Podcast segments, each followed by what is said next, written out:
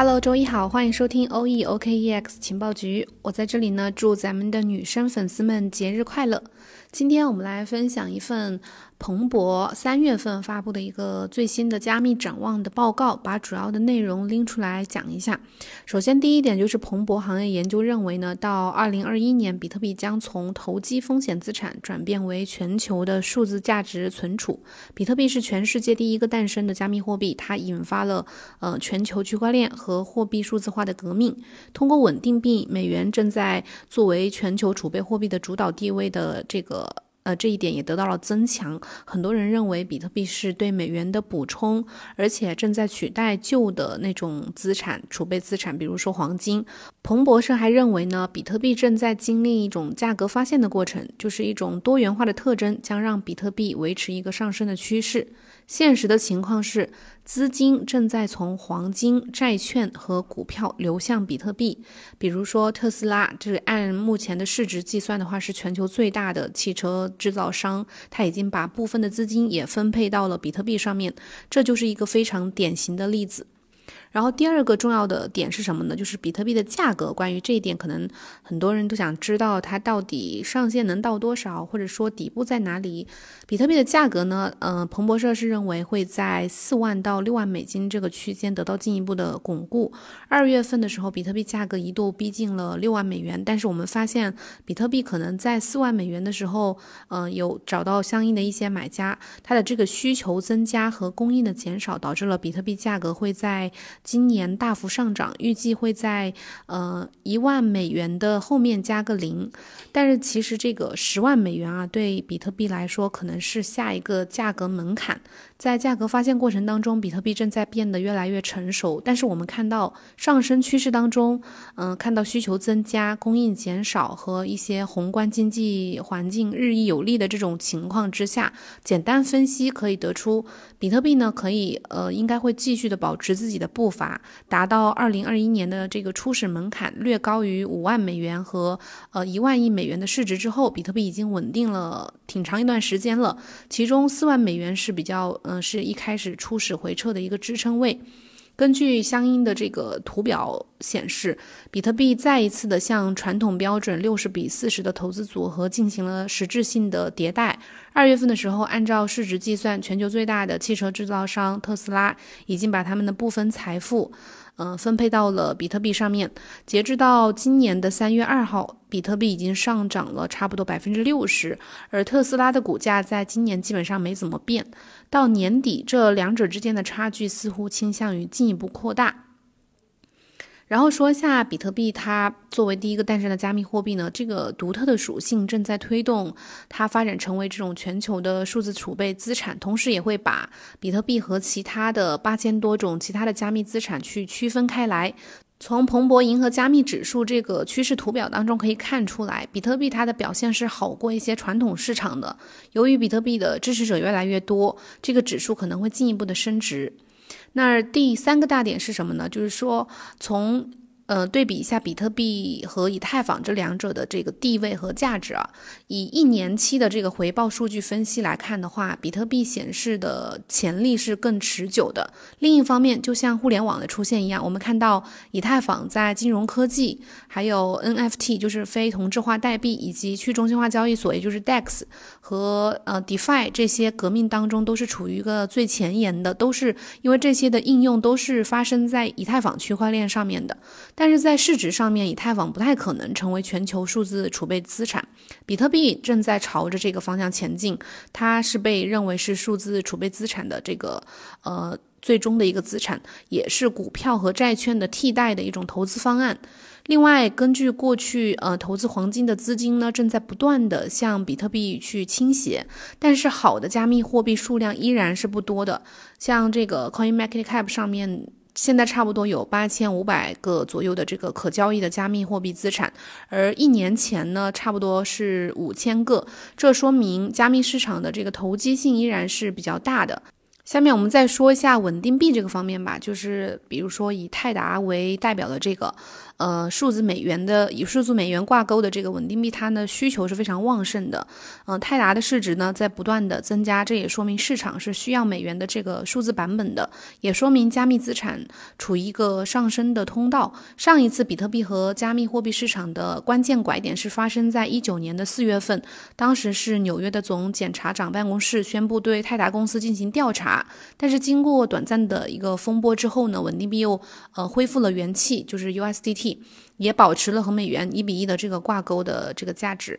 同时，泰达的市值和交易额呢也开始呈现一个上涨的趋势。从那时候开始，我们就一直看涨比特币。作为全球最大的稳定币，泰达的市值和交易量增长了差不多十倍。而且，美国监管机构呢建议接受数字货币，尤其是美元。如果泰达面临更多的审查的话，那肯定还是会进一步的去提高比特币的价值的。这不是任何人的责任。另外说一下。嗯，比特币和这个商品竞争的这个关系，在过去的三十年当中，大部分的时间都没有让大宗商品投资者捞到好处。由于电气化、还有脱碳和这个数字化发展非常的快，我们认为如今的市场的基本面呢，开始看好比特币这种数字黄金正在逐步的取代传统的贵金属黄金，因为挖掘黄金呢会加大对化石燃料的一个需求。虽然科技公司有一些不利的因素正在不断的。加剧商品期货的价值价格呢，也出现了波动。但是科技公司应该会继续的提高标嗯标普五百指数。和商品不同，当股市表现不好的时候呢，比特币可能会成为一个主要的受益方。接下来说一下，我们从去年到今年一直在持续关注的比呃灰度，就是灰度比特币信托基金，它的这个嗯 B G G B T C 呢出现折价销售，意味着最近这个三月份比特币价格可能很很可能会达到这个十万美元，这是这个彭博的一个观点。如果参考历史数据的话，会发现灰度的比特币呃信托基金就是 G B T C 在二月份的折价幅度非常的高，这给比特币市场提供了一个比较坚。实的价格基础。另一方面，去年十二月份的时候，智商所的这个比特币期货交易价格收高差不多百分之二十。根据彭博上行业研究分析呢，这个灰度比特币信托基金在二月份以百分之二点七的折价率收盘，就是说它出现了负溢价率。这是最近的一个例子，发生在。呃，上一次负溢价的时候，应该还是一七年三月的时候，当时比特币价格大概大概是一千美元，但是在一七年十二月的时候飙升到了两万美元。目前灰度比特币信托基金持有的比特币呢，占到了比特币总市值的百分之四，而在在一七年的时候，这个比例只有百分之一。因此呢，现在呃，灰度比特币信托基金的折价效应对市场的影响力会比当时一七年的时候更大。灰度比特币信托基金的溢价的，嗯，溢价率的持续的下急剧的下降，通常标志着比特币呃探底。在加拿大发行比特币交易所交易基金，就是 ETF 之后呢，美国开放比特币交易所交易基金的可能性也会越来越高。这也给信托价格增加了一个压力，就是对 GBTC 这种呃交易基金来说是一个怎么说呢？就是一个可能会影响它的一个交易的额度。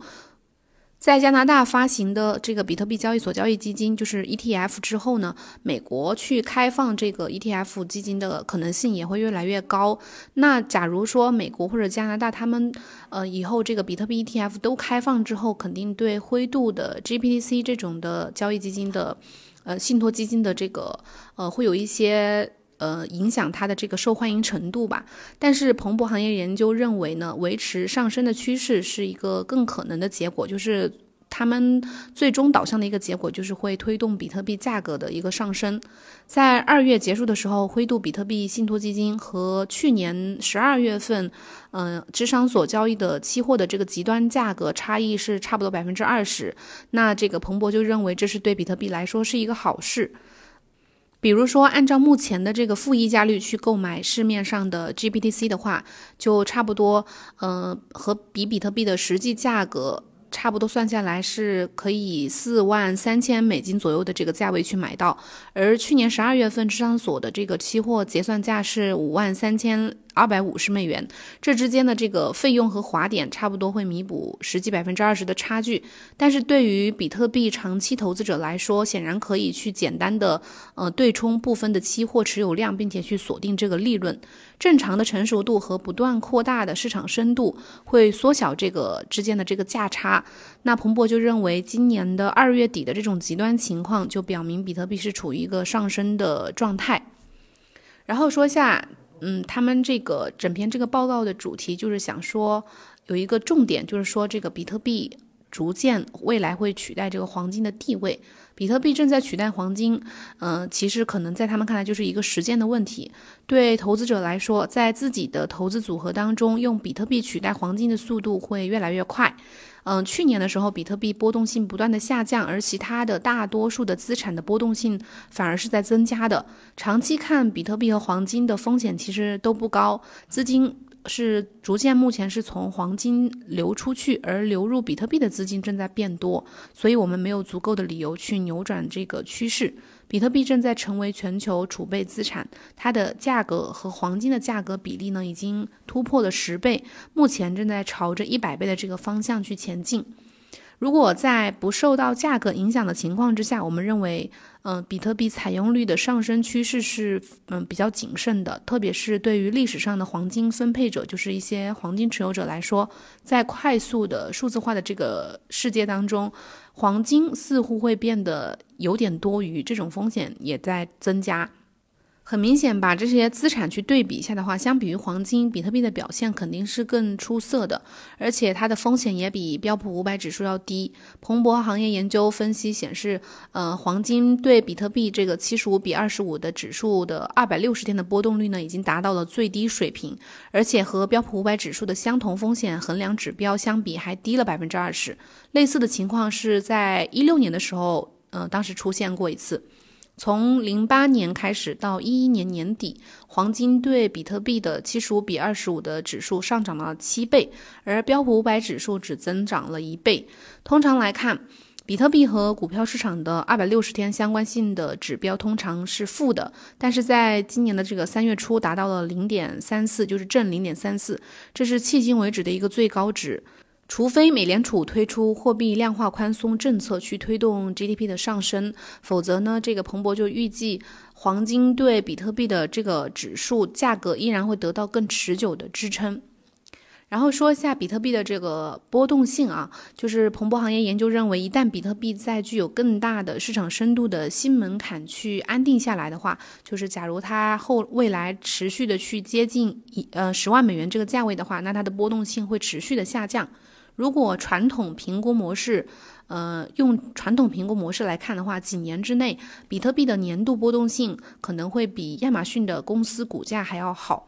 按照分析，比特币二百六十天的风险度量值大约是百分之六十，而使用互联网衡量世界上主要的商品卖方的相同度量值差不多是百分之四十。到二零二二年的话，比特币的波动性回归线，呃，有希望去超过亚马逊公司。要知道，在亚马逊公司公开交易的最初几年当中，它的波动性平均都超过了百分之百。那比特币挖矿时间表其实是固定不变的，这和大多数呃不确定供应和需求的资产的市场是不一样的。比特币是一种基于互联网的创新技术，我们看不到有什么可以阻挡比特币成为全球呃数字价值存储的这个呃阻碍。它的比特币的市值也会继续的保持上升的趋势，甚至彭博认为是有可能去超过亚马逊这样的大公司的。